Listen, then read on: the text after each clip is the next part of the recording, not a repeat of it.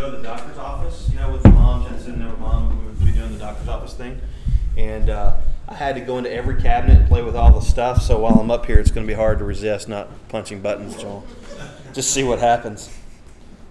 Uh, so Genesis chapter 15, that's where we're going to be tonight. Lots of new stuff up here for me to play with.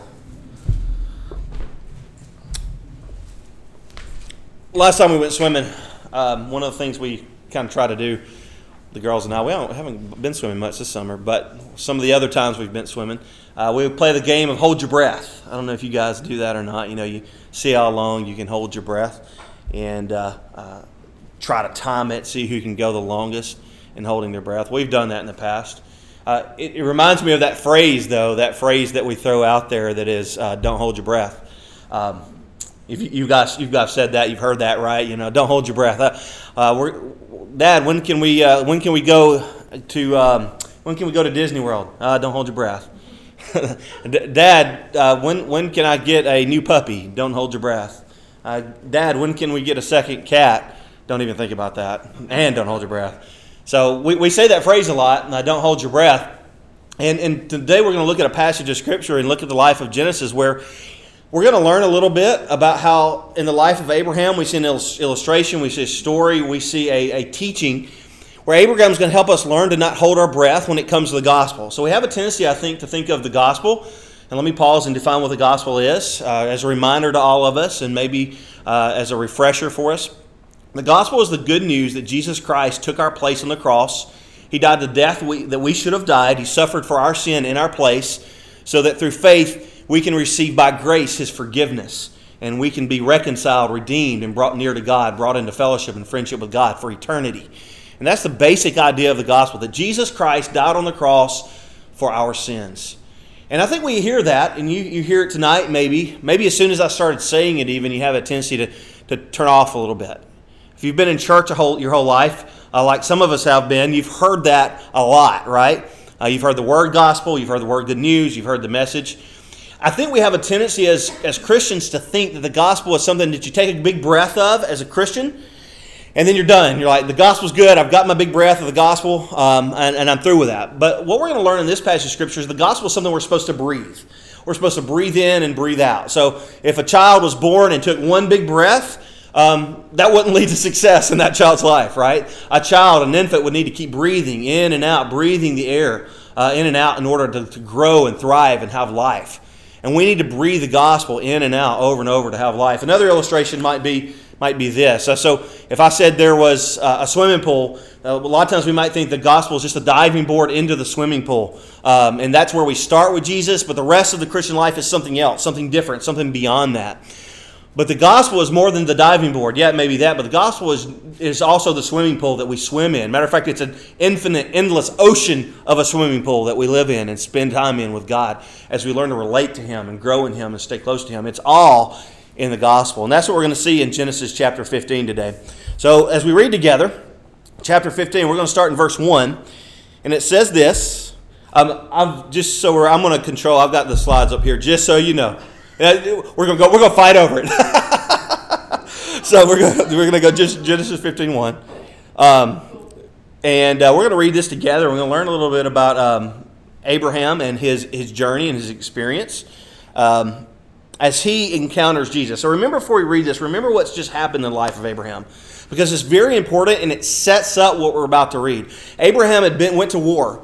Uh, he, his nephew Lot had been captured by the kings of Babylon. Um, Shinar, as it said in the passage, and his, his nephew Lot had been captured by them. So Abraham goes to war against them, defeats them.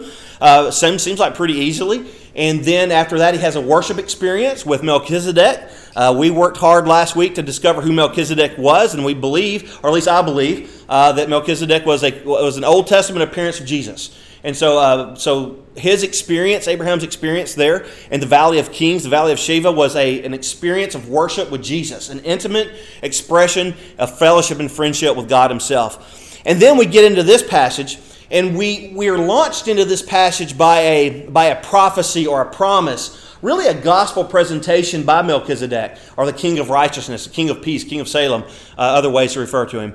And he basically says to Abraham in the end of chapter, uh, chapter 14, um, Abraham, you're blessed. And this word blessed is pretty important, right? We talked about that, how blessed represents the state of, of the presence of God. It really represents the created state of man. When you see the word blessed in the Bible, we have a tendency with the word blessed. Uh, we have a tendency to, I think, make it small, again, probably because we've heard it a lot. Uh, we, we even use it in everyday, everyday language, right?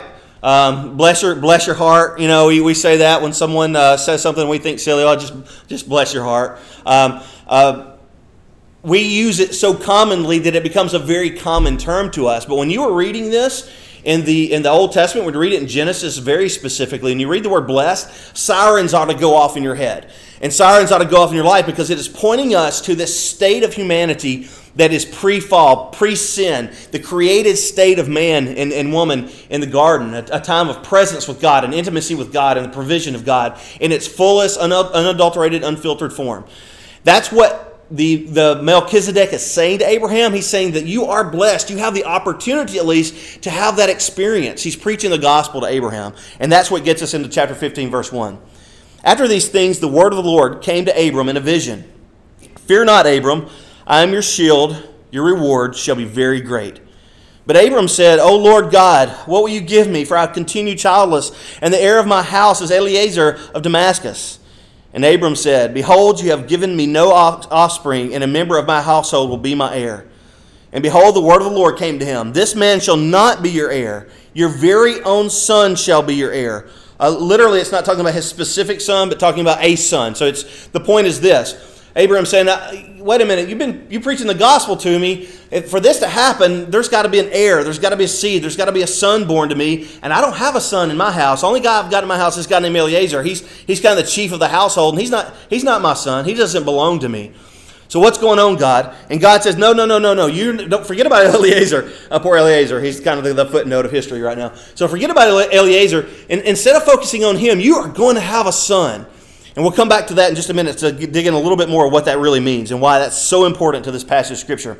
And he brought him outside and said, Look toward the heavens and the number of the stars. If you're able to number them, then he said to him, So shall your offspring, or so shall your seed, is the same Hebrew word for seed that we've seen in several other parts of the study we've done over the last several weeks. So shall your seed be. And he believed the Lord, and he counted it to him as righteousness.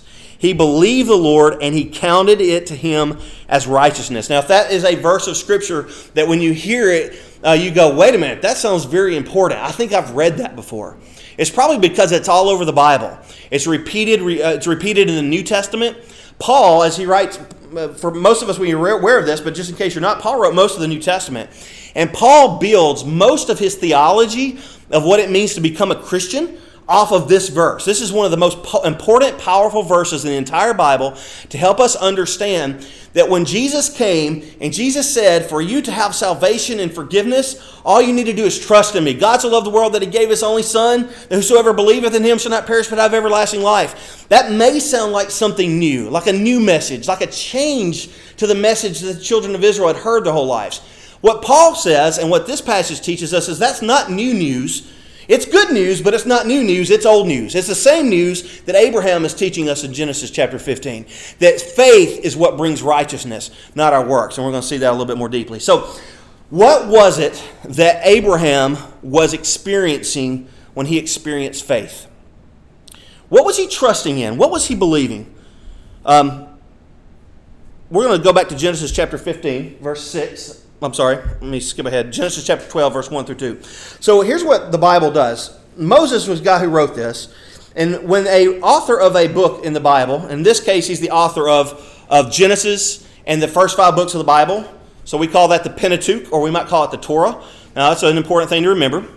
I mean, not radically important. I mean, forget it, and your life could still be changed by Jesus. But it's important thing to remember as we study the Bible and try to understand the Bible. Uh, the first five books of the Bible are also called the Pentateuch, which is a, uh, a word that means five part book. A lot of times when we read Genesis, Exodus, Leviticus, Numbers, Deuteronomy, we think it's a we think it's multiple books. It's really one book that goes together. It's kind of like uh, anybody read Lord of the Rings? Anybody read that? So um, we're big Lord of the Rings fans in our house. So in, in Lord of the Rings, we have if you go to our shelf. Oh, I like that. Thank you very much.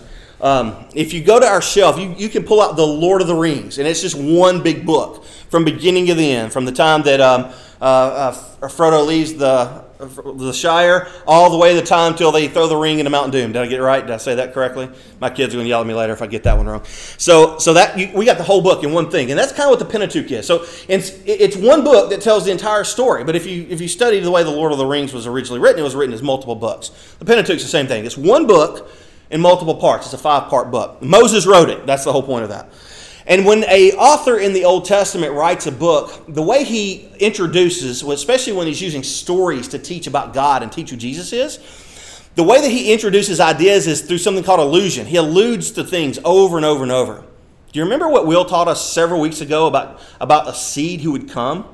Uh, after, after the Adam and Eve, they, they ate the fruit, they, they experienced the curse of sin, and God comes and he says, What did you guys do? And Adam and Eve, they have to confess, and then immediately God makes a promise to them. He said, I'm going to send a seed, and he will, he, what will he do? He will bruise your head, he will bruise the serpent's head, and the serpent will bruise his heel, right? And it's a, it's a, a foretelling of the gospel that the seed would come and he would crush the serpent's head. He would crush the sin, the curse of sin, and defeat and redeem us. Continually in the Old Testament, and especially in this book that Moses wrote us, this five part book that Moses wrote for us, uh, Moses alludes to that over and over and over and over. He alludes to these ideas that are introduced to us in Genesis chapter 1 and 2 and 3. He alludes to the blessing. We talked about what that means, and he, and he alludes to the seed. So, Genesis chapter 12, verse 1 through 2, we've read this before, but just to catch us up, what was it that Abraham was believing? It says this I will make you a great nation. God's talking to Abraham right here. And I will bless you and make your name great, so that you will be a blessing. I will bless those who bless you and, who, and him who dishonors you will I curse. So your blessing is comes from being how you relate yourself to Abraham. We're going to find out later that it's actually Abraham's seed. So your, you, your blessing is related to how you um, respond to the seed of Abraham. And then it goes on to say, In you all the families of the earth shall be blessed. So as we're reading this again, those sirens should go off, right? That word blessed pops up again. And Abraham hears this, and in the story, in the narrative of the story as it's written by Moses, um, Abraham hears this, and he goes, Wait a minute, are you saying that, that through me, we're going to have an experience as humanity. All the families of the earth, all the nations of the earth, every tribe, every tongue is going to be able to experience a return to the created, what we're created for, the presence of God, the, the providence of God, all that stuff that we see in Genesis 1. Are you saying this through me? So that's what he hears. So what would he think if he was if he heard that? The first thing that would pop in his mind was, wait a minute, if that's going to happen, there's got to be a seed. There's got to be a seed for this to happen. No, it's not me. So something else has got to happen here. There, so Abraham starts to question, like, where's how's this going to happen? What's going to go on? Then we get over to, um, that's the word blessed. We've talked about that. So get, then we get over to Genesis. That's not Genesis chapter 12, verse 1, 2. That's Genesis chapter 14, the last couple verses.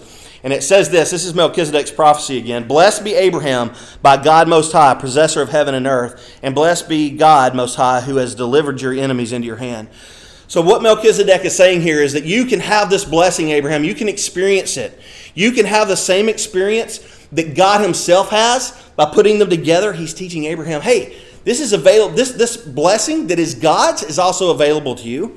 And immediately following that, we get to the main passage we're focusing on today, and that is uh, Genesis chapter 15. And the thought has to come into Abraham's head okay, if that's going to happen, if I'm going to experience blessing, and the nations of the earth are going to experience a blessing. Where's the seed?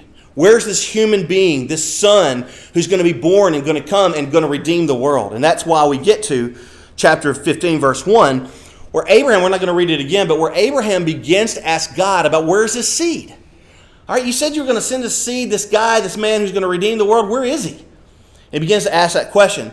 So that when God begins to explain to him, hey, Abraham, you can trust me I'm going to send this seed. I'm going to send it. Not, it's not Eliezer. Eliezer is not your seed. He doesn't belong to you. He's not your kid. I'm going to actually send someone through your lineage to redeem the earth.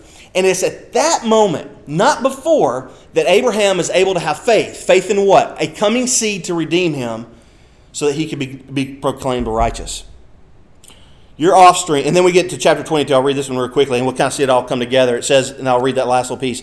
Chapter 22, verses 17 through 18. It says, Your seed shall all in your seed um, shall all the nations of the earth be blessed. So we see it all coming together to help us truly understand what it is that Abraham was belie- believing that that he was going to have a seed, a son, a child that would come and redeem humanity, and that's the faith of Abraham that allowed him to experience the blessing of God. Here, here's what, how we would say that. Let's summarize it this way: Abraham trusted God to provide a seed who would restore him back to the blessed state of creation. Abraham was trusting in the promised seed of Genesis 3:15. Well, let's think about this for a second. Remember who Abraham is. Abraham has been already pictured to us in chapter, chapter 12 and 13 as a, a disobedient guy. Moses makes very plain that Abraham did not obey the law. He married his sister, he's a scoundrel in how he treats his wife. Matter of fact, there's several parts to Genesis chapter 12 and chapter 13 that later, when you read the law, the, Moses makes a very big point to say, as you read that, you should remember that Abraham disobeyed all of this. So that's chapter 12 and 13. And then we get to chapter 14, and something else kind of comes up, which is the opposite of the story. We see that Abraham was obedient to the law. Every single description of how Abraham went to war later comes up in the end of chapter Deuteronomy to describe how a law abiding, godly person would go to war. So we first get to see that Abraham is not law abiding, and then we get to see that he is. Toward the end of chapter 14, we get to see that Abraham is a very religious person. He has this religious worship experience with Melchizedek. We might even say that he's spiritual. So here we have this guy who is both a picture of him being a law breaker, a law obeyer, a guy who's religious and spiritual. But why was he righteous? What made him righteous? Was it the fact he, he was so sinful that he disobeyed the law? No, that has nothing to do with it. Was it the fact he obeyed the law? Is that what made him righteous? No, it has nothing to do with it. Was it because he was religious or because he was spiritual? No, Abraham wasn't righteous because of any of those things. None of those things disqualified him from righteousness. None of those things imputed righteousness to him. Abraham was made righteous because of his faith, period. That's why Abraham could be said to be righteous. It's an interesting thing, too when you think about um, how it describes Abraham's state. Um, it, think about Abraham's journey. So he started in Genesis chapter 12, actually the end of chapter 11, and we see that Abraham is with, um, he's with his father. And the most commentators will say that at this point, Abraham was probably somewhat of a pagan. Uh, he's, he's leaving Ur. God's calling him out of Ur of the Chaldeans. And he's probably somewhat of a pagan. He, he's worshiping uh, lots of different gods and lots of different things. At least his dad is, at the very, very least. And then we get into chapter 12, and God begins to reveal himself to us. And maybe Abraham is still not necessarily understanding completely who this God is. At least we haven't gotten to chapter 15 yet where Abraham is declared righteous. Abraham's still trying to figure this stuff out, but God is talking to him, God is speaking, God is drawing him. And then we get into uh, chapter 14 where Abraham begins to understand what it means to obey the law, to be a religious God, to be spiritual. But it's not until chapter 15, this verse, that we see that Abraham in that journey towards Christ has faith in God and is declared him righteous. I think it's the very similar journey a lot of us experience. It's this very similar journey that a lot of our friends will experience. I think we, I, I have a tendency to get frustrated because I want to be able to tell someone the gospel and for them to become a believer immediately. But it doesn't happen that way, right? It's a journey the work of the Holy Spirit, the work of God in the life of Abraham, and the work of the Holy Spirit in our lives, and the lives of our neighbors, and the lives of the nations. The work of the Holy Spirit is to bring people closer and closer and closer to God. And we see that in the life of Abraham. It was a journey that brought him to faith. Matter of fact, something else is interesting to me about the life of Abraham. We see before chapter 15 that Abraham has this experience where he, he lies about, uh, about his wife so that he, uh, so he doesn't get killed. Remember, I, I believe as Will taught that a few weeks ago, right? We see that exact same thing happen again in Abraham's life several weeks later, or several, or a few chapters later. That even reminds us that just because we become a believer, at that moment we, become, we have faith in Christ, doesn't mean we're done. It doesn't mean we're going to be perfect. Matter of fact, we see Abram returning back to some of the same habits and problems that he had before. The spiritual life is a journey and it begins and, it, and it's saturated by this belief in the gospel. So let's take a few seconds to dig into what does it mean to believe. So in the active sense, the word believe is, is the word aman. Uh, the word means to support. It can be even translated as the word pillar. That's what it means in the active sense. In the passive sense, it is used to describe a successful testing or verification of support structure. I don't know, but when I get when I think of it in the passive sense, I think of someone like jumping up and down on a platform. Well, let's just make sure this thing's solid. That's what it means in the passive sense. But Hebrew has a different, uh, a different form beyond active and passive. We won't get into technicalities here, but it has a, a form that's beyond that. The form that is used here is a step beyond and that moves beyond the testing phase to the full weight stage. So we go from this is a pillar that's supporting. That's what the word amon means in its active, active state, support. To passive state, it's something that we're testing and trying to figure out if it's able to support us. To this form, which is you put your full weight onto the objects. You're past the testing stage. You're beyond jumping up and down, jumping up and down on the bridge. You're putting your full weight. You're driving the car across it. You're depending on this structure to hold you up. And that's the picture of faith that we have in Abraham. He was trusting, he was relying, he was giving everything he had. He was, he was, he was dumping all of his hope into God to bring this Redeemer as his salvation, as his redemption, as his forgiveness. I'm not going to be good enough for it. Is what Abraham, here's what Abraham's saying. I'm not going to be good enough for it. I'm not going to obey the law enough for it. I'm not too bad for it. I'm not going to be religious, too, uh, religious enough or spiritual enough. None of that's going to work. I only have one hope, and that is that Jesus will come. God will send a Redeemer. Uh, Christ is our salvation uh, from, from the Old Testament view. There's another illustration, though, that is used in this word, or another way this word is used. Not only is it support, but it's also used as, as a, the idea of nourishment. Um, again, active as a nourishment, but even as a passive, it's, it's an infant that's being nourished by, by a wet nurse. And then in the form that it's used here, it would be that trust that you would have to give your infant child over to a wet nurse to provide life, to provide sustenance, nourishment to a child. That's what faith is. I like that picture very well because it, it, it reminds us that the faith that Abraham had and the faith that we're called to have is not just a moment of faith. Yeah, I believe the Bible is very clear and teaches that in that moment of faith, you become a child of God, you are redeemed, you are righteous, done. But God calls us to much, something much deeper than that, something more than that. He calls us to live in nourishment the same way that an infant would be nourished at the breast of its mother. We are to be nourished in the gospel, continually trusting, living on, living life by the truth of the gospel that Jesus Christ is our only hope for righteousness. That's what the word believe means. Faith is the trump card. So we see all of this in Abraham's life. We see all of this, all of these things. He's really bad, he's really good, he's spiritual, he's religious, but faith is the trump card. Anybody ever play Tecmo Bowl? I know I'm, I'm, you know, we're different, different groups. Anybody play the game Tecmo Bowl? Anybody? Thank you, Joel. I, I have a witness. Amen. Hallelujah. Um, Will, you had to play Tecmo Bowl. Tecmo Bowl never. Oh man, oh man, that's I'm, I'm brokenhearted now. So there was a game called Tecmo Bowl, and what it was it was a football video game on the old classic Nintendo, the one you had to blow in. You know anybody? Okay, I'm getting a few head nods. So it was called Tecmo Bowl. If in the game of Tecmo Bowl you had Bo Jackson, he played for the Raiders at this point. Um, this was pre-hip injury, Bo Jackson. If you had Bo Jackson on, on Tecmo Bowl, you could beat anybody. So it didn't matter what teams you were. If you were like the Cowboys and the and the Bears, you would you know you might play about be 21 to 24 one game and then 24 to 21 the next game. But if you had Bo Jackson, you would always win like 70 to nothing. No one could stop Bo Jackson. All you had to have to win this game was Bo Jackson. It was he was the trump card of the game, if you will. He was that one thing that if you had it, everything else was taken care of. That's what this passage is teaching. That faith is the trump card. It's the one thing. If you are able to trust in Jesus Christ as your righteousness, everything else with God is taken care of. And here's how here's what that means a little bit more deeply that we need to, because of that, don't just take a breath of the gospel, breathe it in, live it in. There's another word in this, in this sentence that we need to understand. And it's that he believed the Lord, Abraham believed the Lord, and he counted it to him as righteousness. The word literally means reckon or to think as if. Um, it's an accounting term. We've got a lot of financial guys in the room. So it's an accounting term to, to put a certain amount of money onto someone's account so that it represents now their, their worth or value that's, that's ascribed to them. It's also a word that is used to imagine.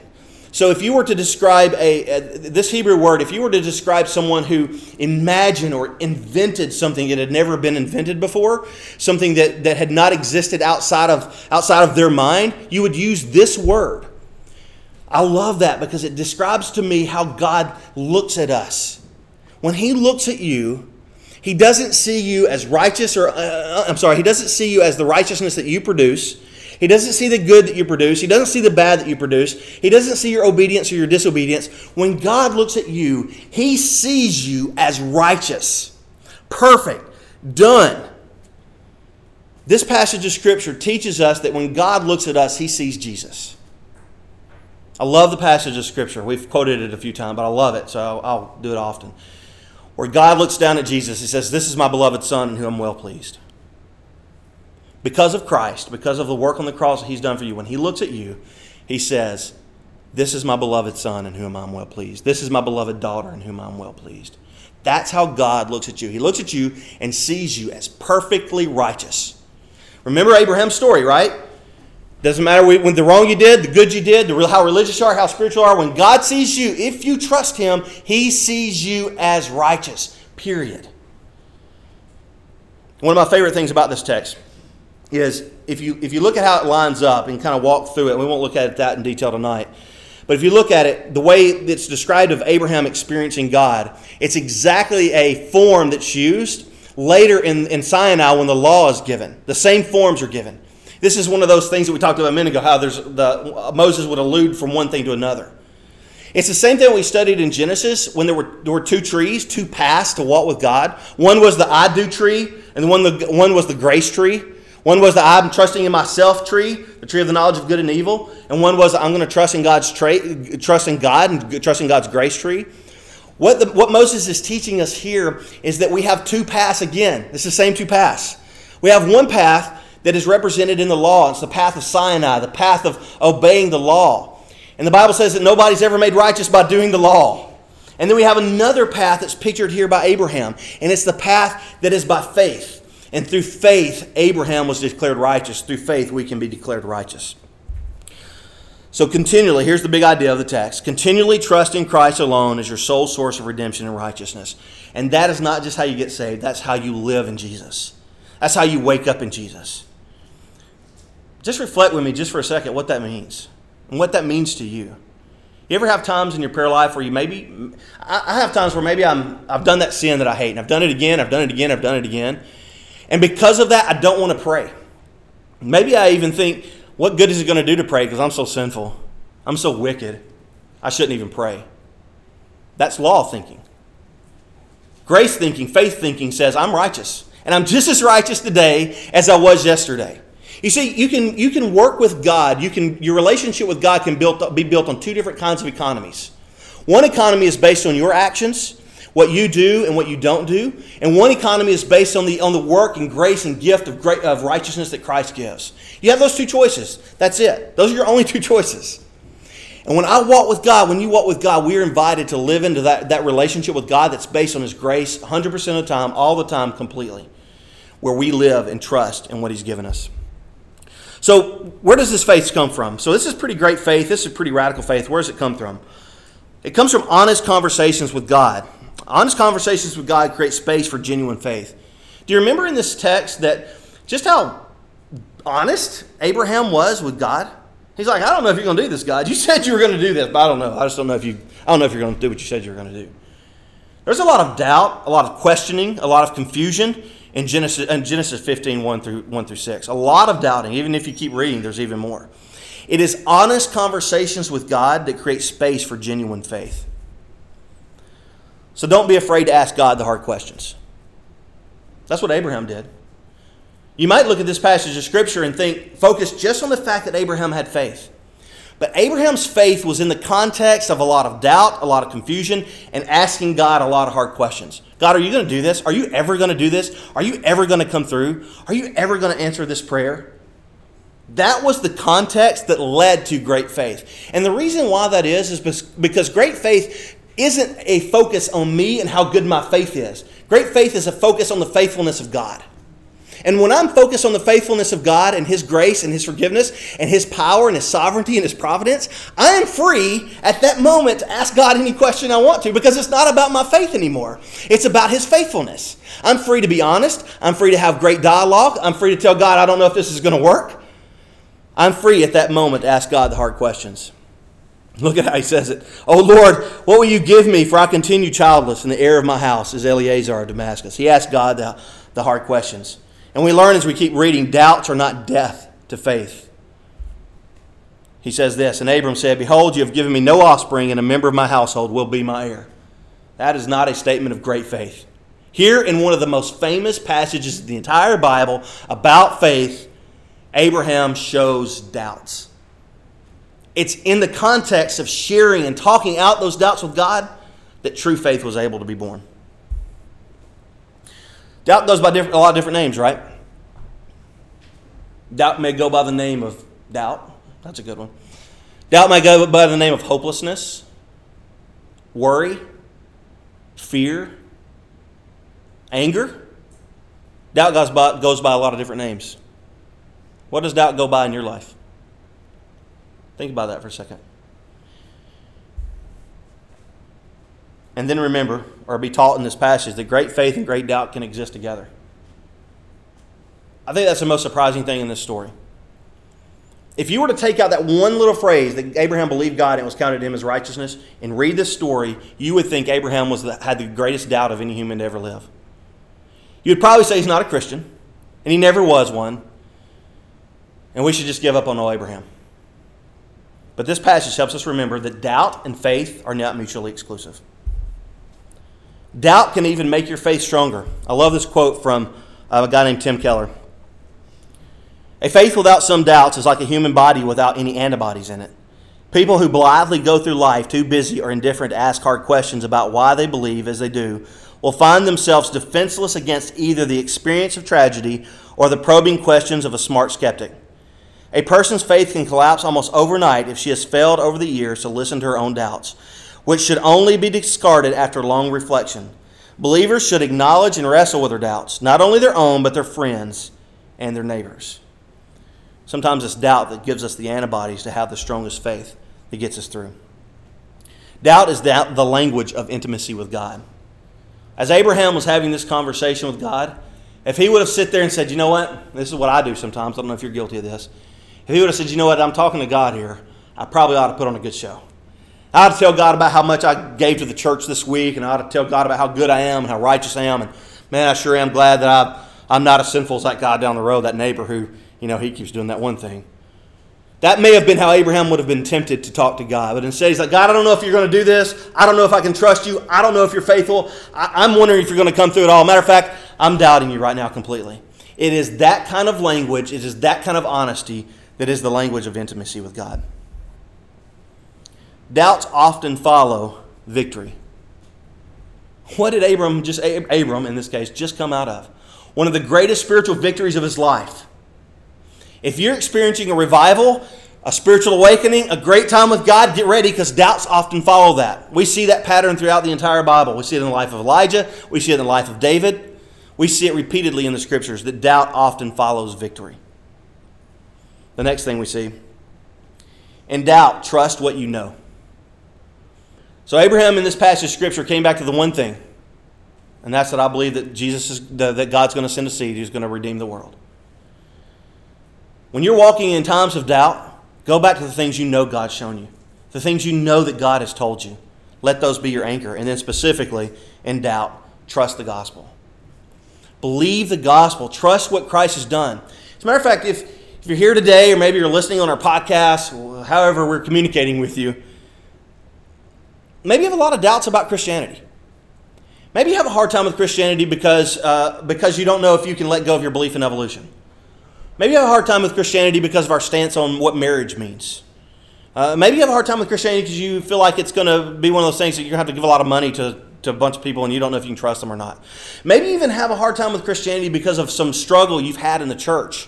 Um, maybe somebody treated you poorly. Maybe you were abused. Maybe you have good reasons. Maybe you have a lot of reasons to doubt.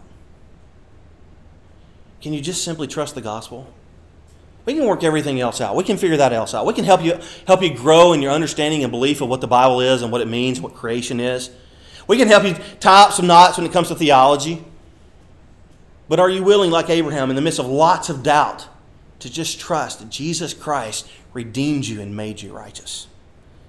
As believers, we should start there too. Trust the gospel, live in the gospel, live in that faith. Interestingly enough, God is ir- irresistibly attracted to perfection. So, in this context of doubt, Abraham had faith and he was declared righteous. And we won't go through it tons. I'm just going to just kind of blaze right through some thoughts here. But what we see at the end of this text is a story of God's devotion to Abraham. Because of Abraham's trust in the gospel, because he was able to say at every moment, I trust in the righteousness that God gives and God gives alone, God made him righteous. God made him perfect. He declared him that way. And God is irresistibly attracted to perfection. What we're going to see next, we're not going to read it together, but what we see in chapter 15, verses 17, 7 through 21, we see a story of God um, making a covenant with Abram. And it's a covenant that declares God's, God's devotion to Abram. It's not a covenant that says, Abram, I need you to do these, these, these 10 things and I'll do these five things. It is God's declaration of devotion to Abram. I'm just going to real quickly run through what they are and how that looks. The devotion that God has to those who are righteous, God's peace is with you. The picture of a covenant was of a king who was making peace with enemies that he had vanquished. That is the peace that God gives us reconciliation. God's presence is with you. We see the fire flaming torch and the smoking, uh, smoking pot walking through the, the sacrifice that Abraham made. God's provision is with you. These kings, once they made this, this treaty with their enemies after they had been defeated, were guaranteeing them their provision and, and even their protections. God's protection is with you. God's power is with you. The military might of a king was, was made available to those that had, had been a part of a covenant. God perseveres with you goes on to describe the Exodus and how the Abram, Abram and his people were going to experience Exodus. Even when it seems like there's no hope, God will rescue you from the most difficult circumstances. And then at the end of the chapter, we see part of the covenant that God makes with Abraham is regarding the land.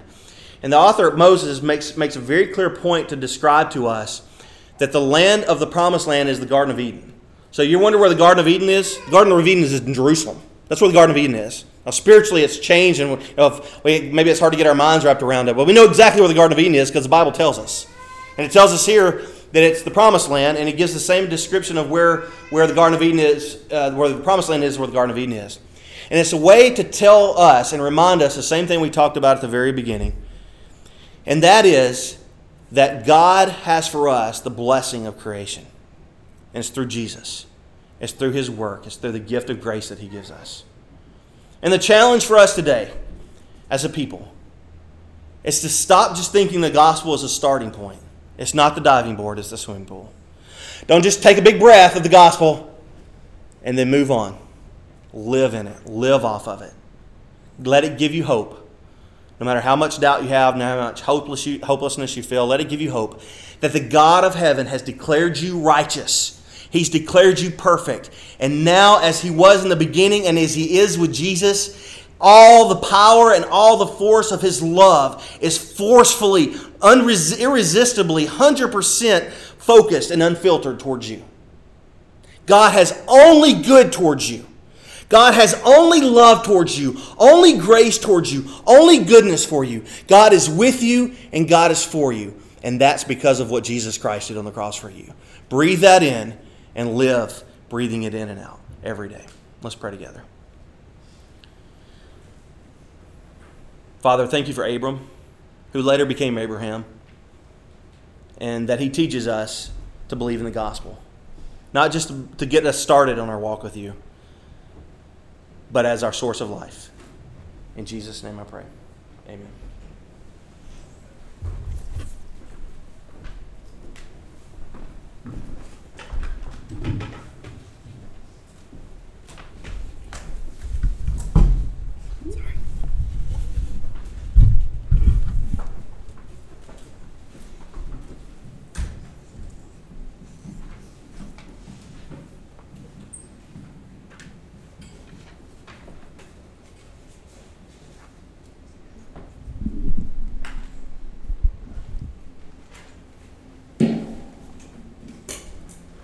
Let's rise.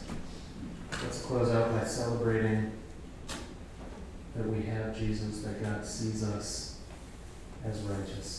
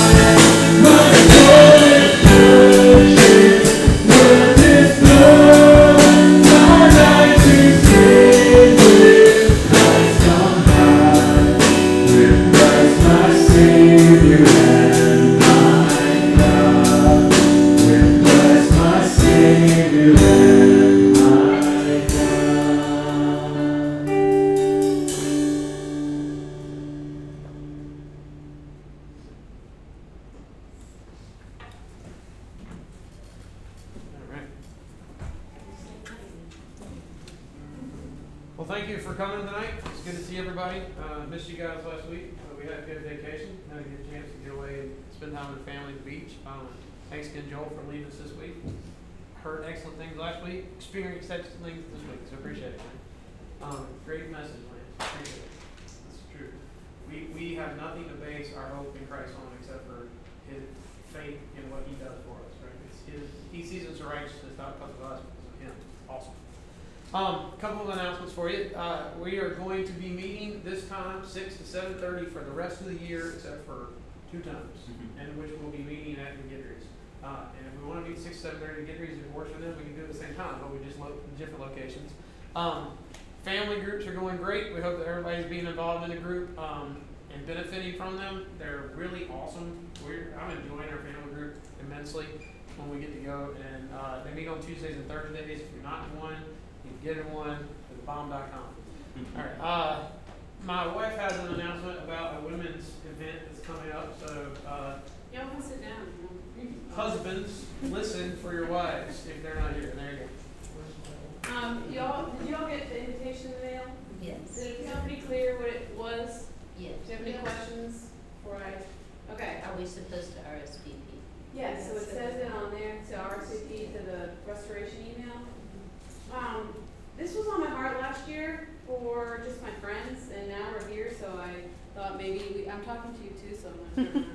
I thought it would be kind of neat to do, its, its purpose is for us, but it's also intended to be for somebody who maybe isn't a believer or isn't used to going to church. It's not gonna be real, it's not gonna be a lot of talk, theological, or, you know, it's not gonna be a sermon or something. It's really just a real personal time to reflect, and sorry, men, that you're listening to this, and you have no mm-hmm. idea what I'm talking about.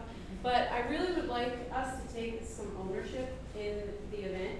And I know everyone isn't gifted in all areas in volunteering, so I have this little sheet that basically is for you to look over and say, you know, I'm interested in praying that this goes well, or I can bring a dessert, or I don't wanna do anything but come. That's fine. I just kinda wanna get an idea of, um, maybe where you're at and what you think you might be able to, to do. And I have other invitations, if you have anybody that you wanna invite, Um, it's pretty much gonna be a time to reflect on this past year, and kinda like Lance was saying today, sometimes we don't remember what God has done and we forget. And, you know, looking back, we can kinda see what he's done and just be encouraged. So, I'm gonna pass these out to you, and if you need some invitations, come see me. One of the, um, ways to volunteer is to just wrap a few gifts that we're gonna have as parting, like, giveaways, and so it might just be, and I have them with me, so if you wanna take them, okay, so, I'm done, so you can do what you wanna do. Okay, cool. That's gonna be awesome. Invite as many women as you can, you know, not just for restoration, but ladies in general. I think y'all are gonna have a great time. We're gonna get snack food for you and you're having a good time. Uh, we got restoration window stickers in. If you want one for your car and you, you wanna get one, they're yours. Just come and ask me for it. They're not in the bags because they're precious. We only have fifty of them and we- if you want one, you get one. If you don't, we don't want to throw them away. We also have our first time uh, guests, our hospitality packs that ca- came in and put together. We're missing our pamphlet, we gotta work on that. Um, but in there is our mission statement, our core values, some contact information, a uh, tumbler mug, and a pin that has a stylet end on it. Um, we're thankful that we got these in. We want to give these away to new people. So uh, when you, if you have a friend that comes in, or you bring a family member, take them to the first time guest table, take them wherever you see these bags, and make sure they get one and take it home as a, as a hospitality gift for us. You come over sometime in the South is traditional to give a gift to your house guest, you know, well, this is our house guest gift. Um, but with this, I would love somebody whose gift is hospitality to take over managing this, setting it up each week, putting the bags together. I've got all the gear, I can give it to you. But if your gift is hospitality and you want to help welcome guests into our church, into our meetings, then I would love to hear from you. So maybe it's not your gift, but it's your wife's or it's your husband's, and they're not here. So we'll figure that out. Um, so we're going to be talking about this tomorrow night at our elders meeting, uh, but we, we're going to have several teams that need to happen. And these teams are going to have to have leaders, people who are willing to, to lead these teams. Um, these are kind of op- options, hospitality. So this is welcoming guests in, helping with food and events, stuff like that. That's hospitality. Uh, audio visual, if you want to help Diane set up all this stuff or run things or type in stuff, run soundboards, whatever. Uh, set up and tear down teams, childcare, youth, college, parking, first impressions, greeting people as they come in, music, prayer, handling social media stuff. There's like lots of different teams that once we get ready to move and start welcoming our community into us, we need to have this stuff in order. Right? These are kind of like benchmarks. We've got to get team leaders and get teams put together. So as we're building our core team, think where you're gifted and where you can plug in and serve in one of these teams. Right? Just think about that. There might be more teams to come. I don't know. We'll talk about it more. But if something makes your heart jump, let me know. Okay? Uh, well, I think that's all I got. Next week we'll be here. Uh, family groups again this week. Please enjoy them. They're thebomb.com. Um, those you can skip that. They don't skip that. We don't have demographic sheets. I was thinking about that. We would like to create a um, huh? Window stickers? I already talked about that. Um, we would like to create like a, a book that has everybody's contact information, addresses and stuff like that and kind of like, so you can get it. We don't know whether we're gonna do that online with like special login and you got all that stuff, don't really wanna put people's information online publicly. But we're gonna figure out a way to do that. So in the coming weeks, there might be, a we just ask for your address, phone number, and email address, so we can put together a, a family album basically. So that's what that's about. Sermons are online available. Um, we're working on making this visual. We tried recording for the first time tonight, the battery died. We just learned, we learned what the problem is. All right, so we'll get over that. But everything's on podcast, so you'll be able to go in and check that out. And we're gonna get ready to make that where you can download it on your phones, and we'll, we'll get there eventually too. So if you miss a sermon, you want to refresh one, you want to have one of your friends listen to it because something spoke to your heart, and they're available online. Cool. Does anybody else have any announcements? Anything major? Yes, sir. You're saying tonight's message wasn't recorded? The, the music was. Au- Audio, audio, but not visual, right? Yeah, we have audio, we do not have visual for the yes, so. We have half of visual. Well, right when it got good. Not that it wasn't good. at the beginning. I'm saying, right when the application Well, started. that again. No, no, what happened was, no, I mean, like, right at the application is like, and I was like, oh, dang, bummer. So, we'll get there. So, all right, uh, we love you. Let me pray for you. Let's go out, and change the world one person at a time, right? we keep seeing the same faces. We need to start inviting our friends. You know, invite somebody to come and join us. You know, and I not I, love seeing the faces, but let's uh let's start building this core team, loving on people, loving on families. We're obviously we're missing a lot of people here tonight, so pray for them remember them. Father, we love you. We worship you. You are our God. You are great, and we thank you that through the seed, through Jesus, you have given us His righteousness because of faith. That's all you ask. All you ask is faith in His work, and you give us His righteousness. And then we walk with a totally different attitude. We live with a totally different confidence.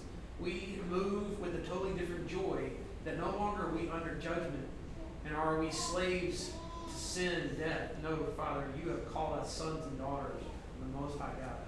And you have given us sonship daughtership, if that's even a word. You have given us place in your home, place in your heart because of the work of your Son. And we thank you that Abram showed us this, that you're the same God that worked with Abram as you work today. You take broken people for your glory. You do things in their lives to make your name great. And then for their benefit. We thank you for that. We love you. We worship you. There is a city out there needing the gospel, needing our love. Send us, Father. Send us specifically. I pray for specific appointments where we can be gracious people, people with the gospel, and we can be people of love. In the name of Jesus.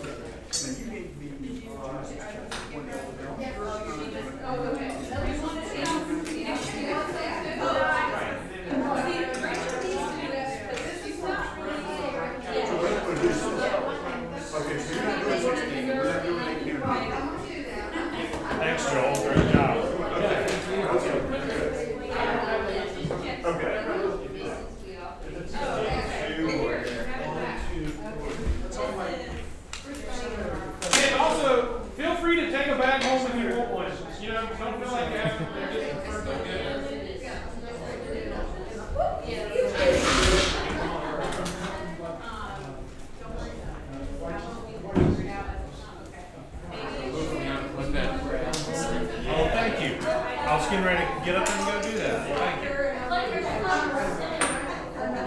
you.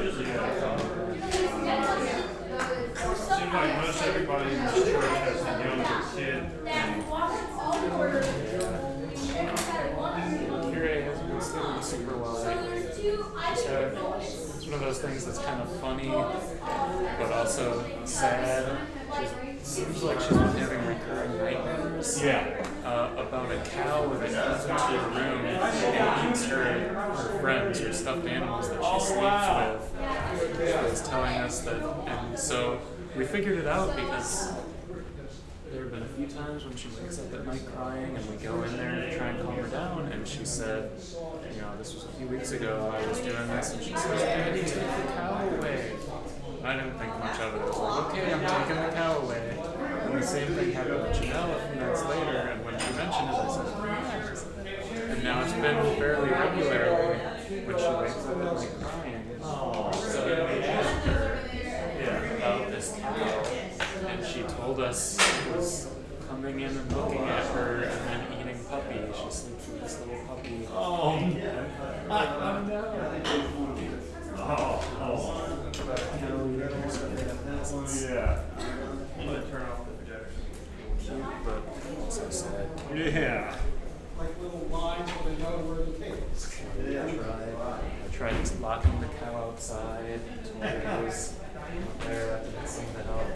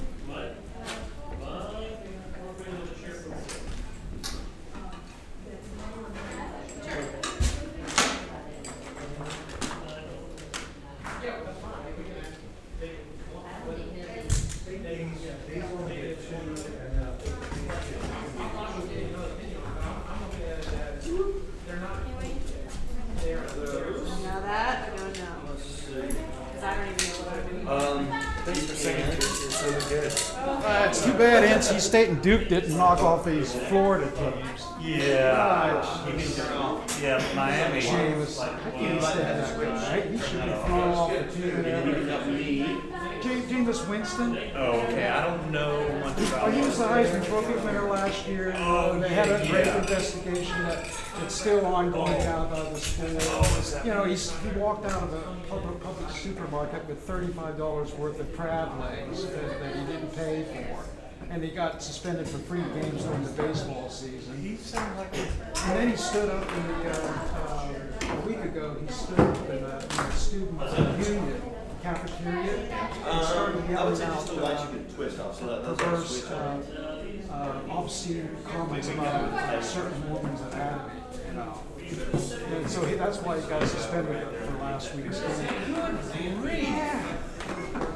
And he's with the Hurricanes? is that- No, no, he's with Florida State, the national Okay. champions. Oh, you go backwards? Uh, And they, they always, So Austin they had a got tough them. time in the beginning with NC State, they were playing up uh, here. But they just pulled away, it was twenty-four seven at the half.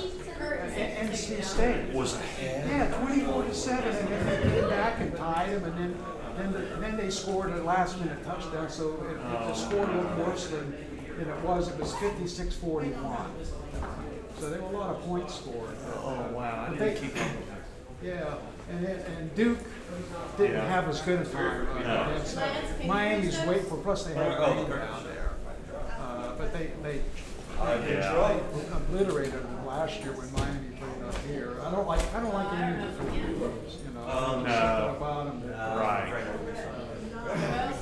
I haven't ever been a fan of Florida. Yeah, Yeah, my, my brother-in-law is, is a Pittsburgh guy, you know, and, and they live in Naples and since ninety-two, and Oh, he, he said, I hate the Florida teams.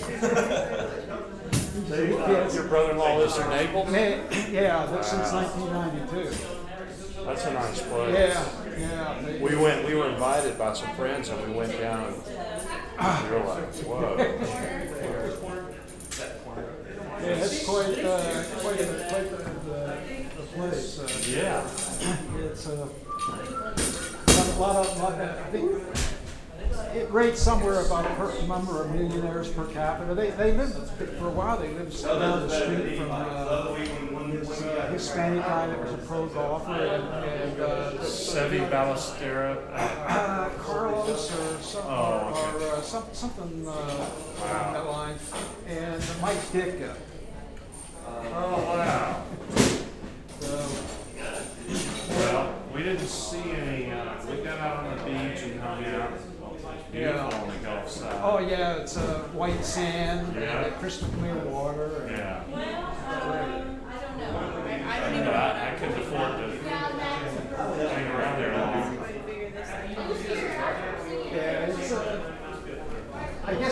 thing that some people don't like uh, there is just all plazas, shopping, you know, and then the Prince Yeah, Hotel. right. We were in one of those Yeah, high rise, they had a, they were on the top. but yeah. It was nice.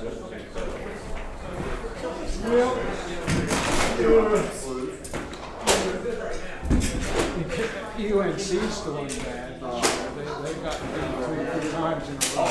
Oh, okay. I haven't kept up with these. But look, East Carolina knocked off Virginia Tech. Uh, East Carolina's, we got a Yeah, good they- team, yeah. Yeah, I mean, this, I think they're undefeated. Yeah. Yeah, they're undefeated so far. But, uh, I, I sort of lost a little bit of interest in pro football for some reason, you know, I, I just, uh, in sports in general, my, after my dad died, we used to s- talk on the phone and watch the games together on the phone and Yeah. he was Ohio State, he lived up in Ohio. Oh, okay. So we were, we, and then we went to all the, all, uh, for three years, uh, sophomore through high school, we we went to all the Purdue home football games. Oh, okay, Saw yeah. Bob Griese play, Yeah. and, Wow. And then go to Pennsylvania, so Okay. So that, that's, that's gone. Yeah.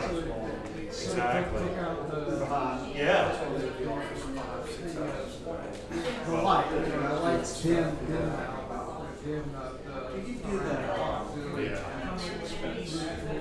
Yeah. Right, right. Yeah, I, I haven't ever been into. College, uh, Well, I like college football much better than pro, actually. Yeah, pros, it's just entertainment. It's just, It's gotten too, yeah. for contracts and. Yeah. And basketball, that's just like an exhibition. Yeah. Don't, don't pay rent.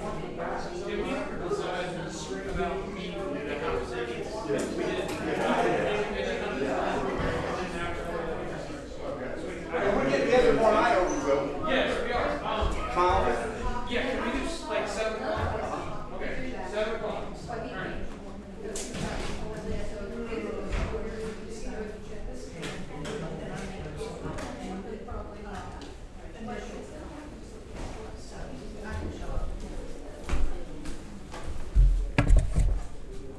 Okay, yeah.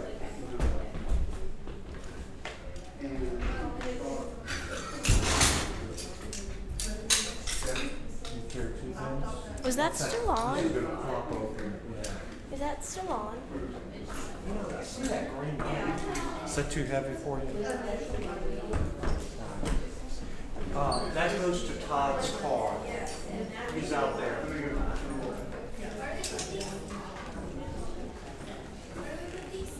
Uh, outside, down the steps, straight ahead.